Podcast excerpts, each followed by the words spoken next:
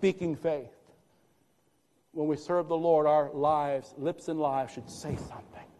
The way we live should say something. We should be so different in the shop that they know we're Christians. Amen? And our language should be so different than theirs, they know we're Christians. But there's also a sacrificing faith. His worship. He worshiped God. The very first character, worshiper. Isn't that amazing? Before the miracle workers, before the warriors, before Noah's ark and Abraham beginning a nation, the very first example is a man that came to God God's way and worshiped God acceptably. That matters to God. That matters to God. Lastly, he had a saving faith. It says, by faith he was commended as a righteous man when God spoke well of his offerings. Notice this last part here under saving faith. In our story, Cain and Abel, two approaches and two attempts to be accepted and received by God. Very clearly, one was accepted and the other rejected. You see, Cain had brought the wrong sacrifice in his hand with the wrong attitude in his heart. And here's a lesson not popular in this modern day, not popular, and often brings a backlash from many in this secular, pluralistic society. But the Bible is very clear. Not every way, not every offering is accepted or approved by God. Men cannot choose his own way. I had a mentor of mine, an evangelist. He used to tell the crowd, This ain't a Burger King religion. You can't have it your way. You got to come God's way. Amen? Anyone can come, but you got to come God's way. Don't matter how messed up you've been, you can come, but you got to come God's way. Doesn't mean how terrible the sin is. The blood of Jesus can cleanse you, but you got to come God's way. Our humanistic don't like that. We don't even like God telling us what to do, do we? The way of Cain, the Bible talks about in Jude and in 1 John, the way of Cain. And the way of Cain is the popular way, the easy way. A way that says, God, I'm going to write the rules, not you. And we see that today, don't we? We ask someone, How do you think you're going to heaven? And they say, Because. And just like Cain, they're going to write their own offering and say, This is why God should accept me. But the Bible's clear there is no offering but the shed blood of Jesus that God Almighty will accept. And even if Cain had been sincere, that's not a substitute for obedience. Abel came, Abel came God's way. Have you come God's way? I'm not asking if you're a good neighbor.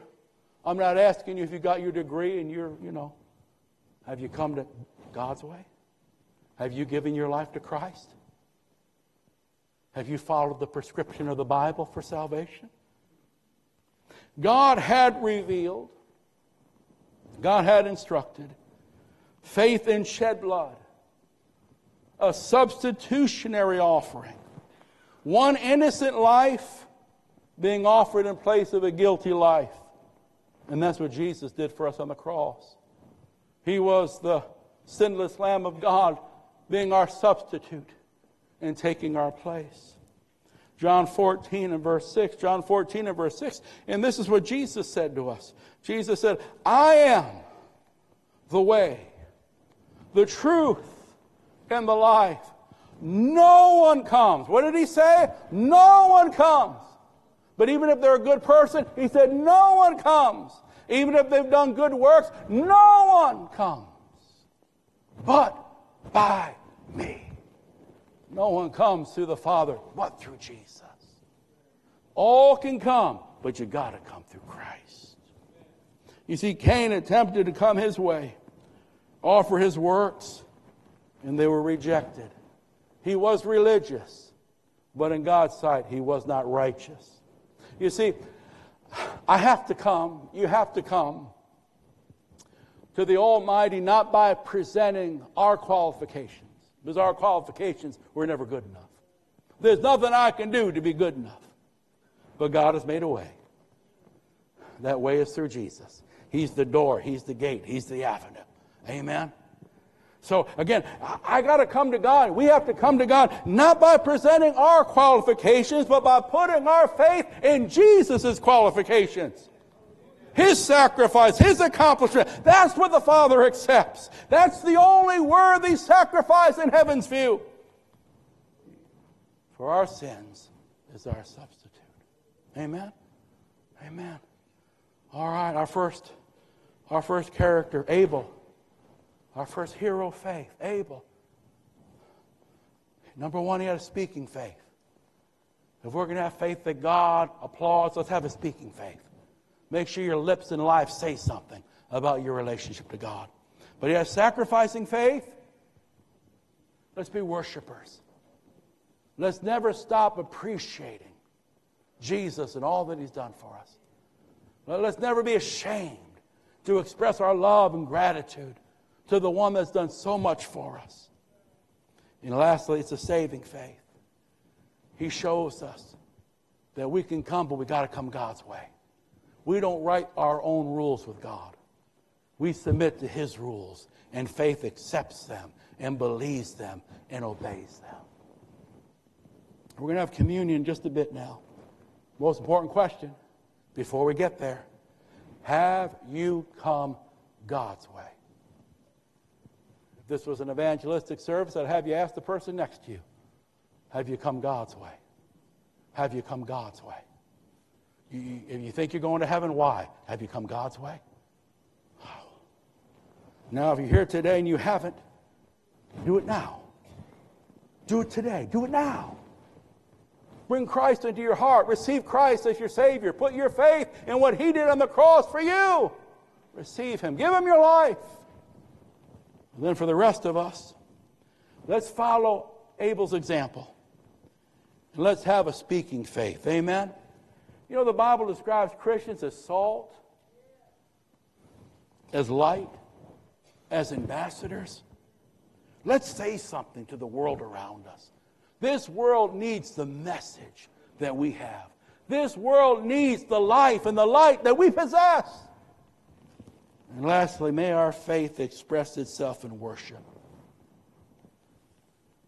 You sing that song, we bring the sacrifice of praise. Amen. The Bible teaches that praise is a New Testament form of sacrifice that we worship and honor God with. So we're going to worship the Lord with communion. And then after communion, let's just spend some time. Let's give God praise. Let's be thankful for all that He's done and how far He's brought us. And if you need special prayer, people will be here to pray with you and believe God to touch your body and to, to minister to you in that special way. But let, us begin. Let's start with communion. If you have your elements, everyone, let's, let's take them out and get those ready.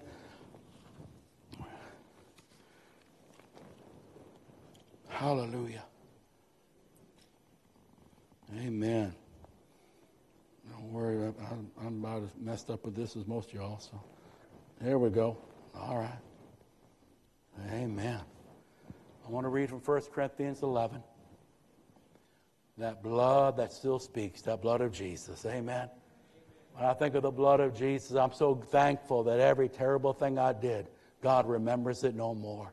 Completely washed, complete. That blood speaks to me about mercy, forgiveness, a new beginning. Amen. Boy, that blood speaks to me about God's faithfulness. Listen, if He loved you and I that much when we were sinners and rebels, and some of us were bigger rebels than others, if He loved us that much then, how much more now that we're serving Him, that we belong to Him? And I think of the blood, I think of forgiveness, I think of faithfulness. Is God's faithful? Whatever you're going through right now, God's going to bring you through. Whatever you're going through, God's going to bring you through. Whatever you're going through, God's going to bring you through. The devil is a liar. God's going to make a way for you. God's going to bring you through. God's going to answer that prayer. I'm telling you right now, God is a good God. God is a faithful God. He sent His Son to die for us when we were rebels in wicked sin, and we didn't even want to hear about it for years and years. If He loved us so much then when we were His enemies, how much more? We're His sons and we're His daughters. God's going to bring you through. The devil's been lying to you. God's going to bring you through. God's going to show Himself strong in your life. Hallelujah. Paul said, On the night that Jesus was betrayed, he took the bread and he broke it. And he said, This bread represents my body broken for. If you were the only one, he would have broke that body for you. And by those stripes we're healed. And by the offering of his body, we witness the great love and the grace God has for each one of us.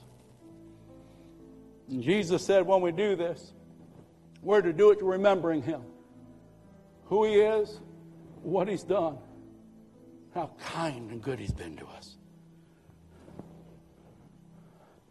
Pastor Todd, you're way in the back. Just stand up and thank him for the bread. Thank him for his body.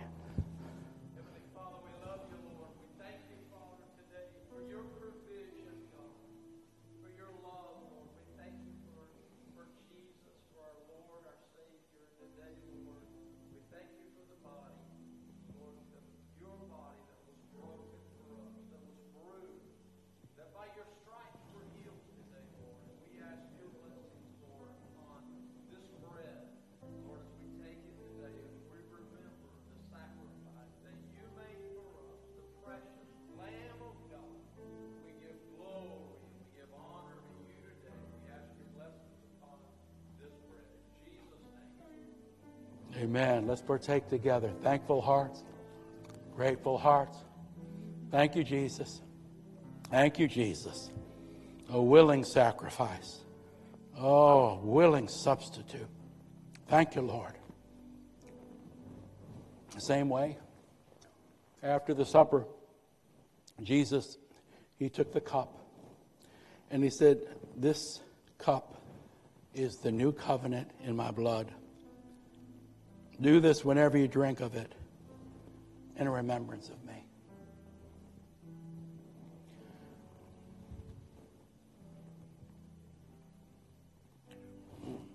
We ask the question what is something worth?